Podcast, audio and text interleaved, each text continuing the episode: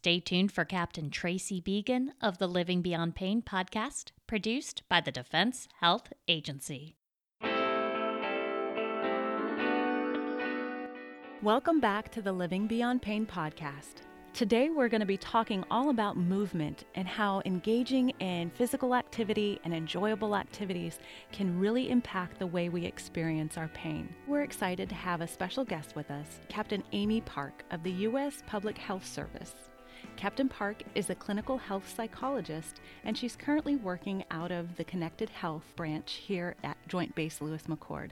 Welcome to the show, Captain Park. Glad to be here. So, you really have an extensive background of working with individuals experiencing pain and how it can impact their overall health. I really enjoy working with patients with chronic pain because chronic pain really involves the whole gamut of not just biological or medical issues, but psychological and social. And I believe that health psychologists can really intervene holistically, helping people get better improve their functioning in their lives. And oftentimes, patients with chronic pain will engage in guarding behaviors. So there's really a fear of, I'm afraid I'm going to injure myself again. I'm afraid that I'm going to make my pain worse or have to deal with another injury in a different part of their body. So oftentimes, I find that the patients I work with are really guarded about engaging in more movement, especially when they experience pain flare ups it's a natural human instinct to not do something that causes pain without really realizing that when we stop moving or brace ourselves or tense up with pain, here again, another natural physiological response to pain, that on a long term it reduces functionality and our muscle weakens. Thereby, when we do need to use uh, that parts of the body, we, it causes more pain. So it causes that vicious cycle in dealing with pain. So not only does decreased movement increase our experience of pain, but decreased movement can also lead to increased weight gain, which puts more stress and strain on our body, which then increases our pain flare ups as well. So, when we don't engage in regular physical activity, we're really increasing our pain and the experience of our flare ups. Exactly. And a lot of our service members don't necessarily make those connections because I think that we are so driven to really accomplish mission that oftentimes we have tendency to overdo. And then when pain flares up then we'll stop engaging in that activity because we want to prevent the pain and until we get better. And then we overdo again. Here again sort of engaging in what we call roller coaster cycle of pain overdoing on good days and doing less on a bad day. And that's really the mentality that our service members and veterans have grown up with and and had for so long of the suck it up and drive on. Exactly. just get the mission done. Yes.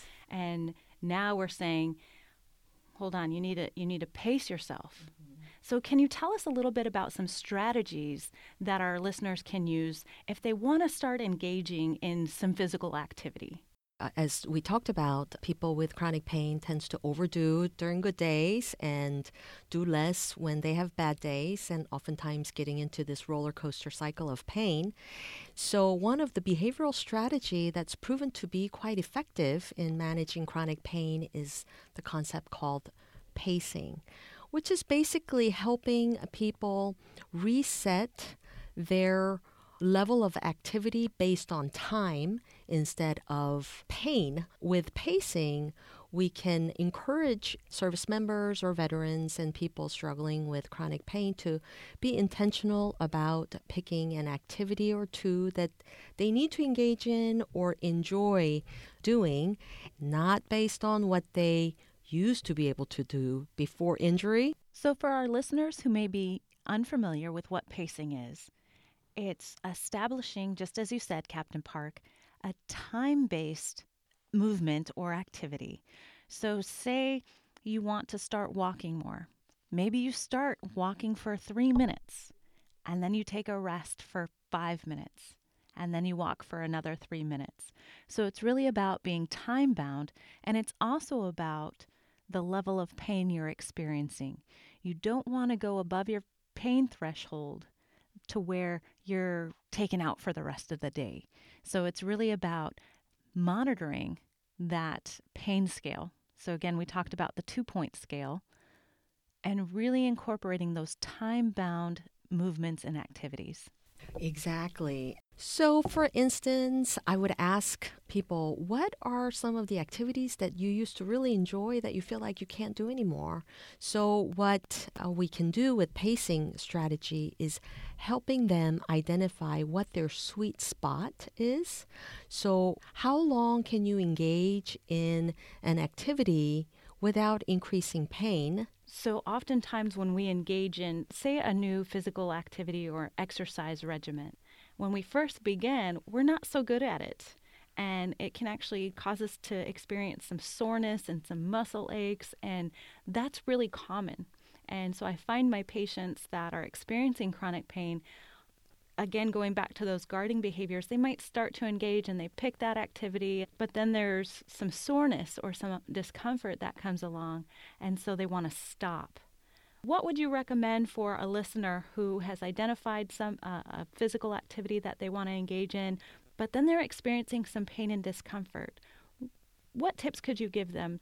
Really normalizing that there may be some soreness, there may be some discomfort and helping our service members to identify is this pain flare or is this a normal part of increasing activity for anyone for instance if we were to go to the gym and work out and we haven't worked out in a while we're going to experience some soreness and i think that part of the pain um, p- pain patients uh, is a fear that any kind of discomfort could equate to worsening of pain symptoms. And so, really helping them understand that just because it's sore and uncomfortable doesn't necessarily mean that this is a pain flare, and helping them really stick to their time and increasing slowly. Another barriers that I find with our service members and veteran is that during good days, they tend to overdo it thinking, oh, I just have a little more dishes to do, or I can just vacuum through this. Why stop? Even though they know that their time is up. And so they push through and get into sort of their old habit of let me just push through and finish the job and at times leading them to have the next pain flares. So that has been another area where it's it's a barrier. And it sounds like it's about self awareness too, about understanding the difference of how your body experiences hurt when you engage in a new physical activity or an exercise regimen versus harm where there's an, a new injury. Exactly. If I'm understanding you correctly, because of the circumstances of the injury and the chronic pain, we kind of have to shift what resources we're using. And I kind of think about some of our service members who maybe before they they had a family and they had this great sports car that was a two-seater and they drove really fast and then they got married and had a couple kids. They're not going to use the same driving habits or the same vehicle to get their family where they need to go because they're all not going to fit pretty sure we can't put kids in the trunk. think the law enforcement frowns on that, right? So if we're looking at how we can shift what we need now with our current situation and what we're currently experiencing in our bodies and readjust. And we are great at readjusting and adapting in the military. And that is really one strength that I know all of our veterans and military members have is we're taught to adapt and overcome but really adapting in a way that's helpful for us and how we experience our chronic pain. Captain Began, that's a really great example. Many times when I try to explain the concept of pacing, service members get really stuck by what do you mean I have to uh, plan an activity? What do you mean I have to not finish a task because my time is up? And uh, explaining to them in terms of, let's say, if you were planning a trip and you have to go from uh, place uh, one place to another what do you need to do? Oh i need to make sure that i have my all the id cards and i need to make sure i have i have i have gas in the car. And i have to make sure that i've got food and schedules and itineraries. Helping people to really translate that into managing their chronic pain in terms of a being thoughtful about what activity do you want to engage in if we can engage in 10 activities without um, any pain prior to the injury here and now with injury and chronic pain what two activities or three activities could you engage in that is intentional, that is meaningful, that is going to uh, give back and increase your quality of life? And then how would you strategize it and slowly increasing it without increasing pain? That's a really great example of how resilient our service members are and our veterans are.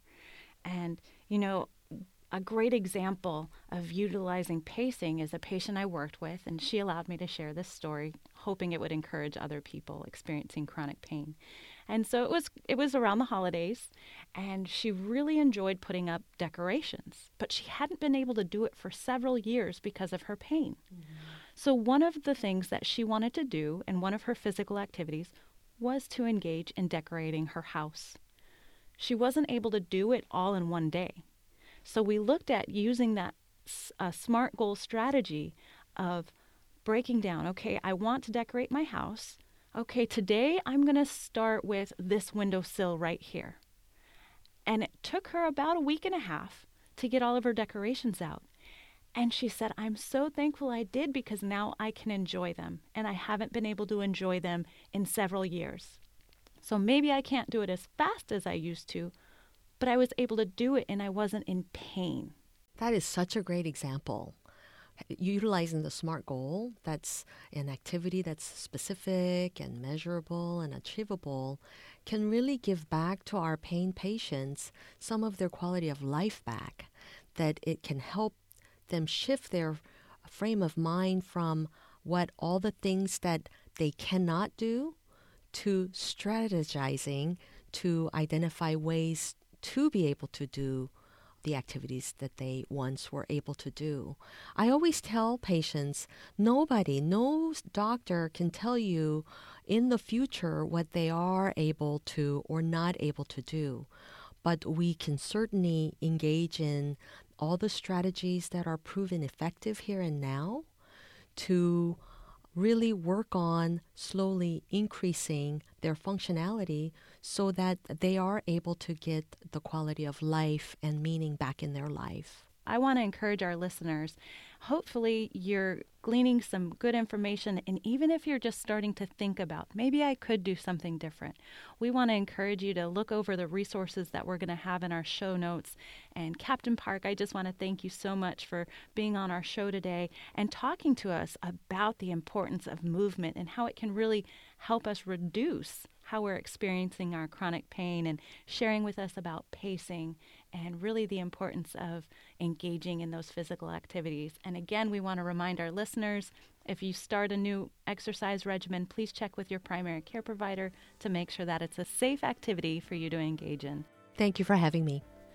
Thank you to our listeners. We're really excited that you've joined us today, and we hope you'll tune in next time for our next segment of Living Beyond Pain. Until next time, be well.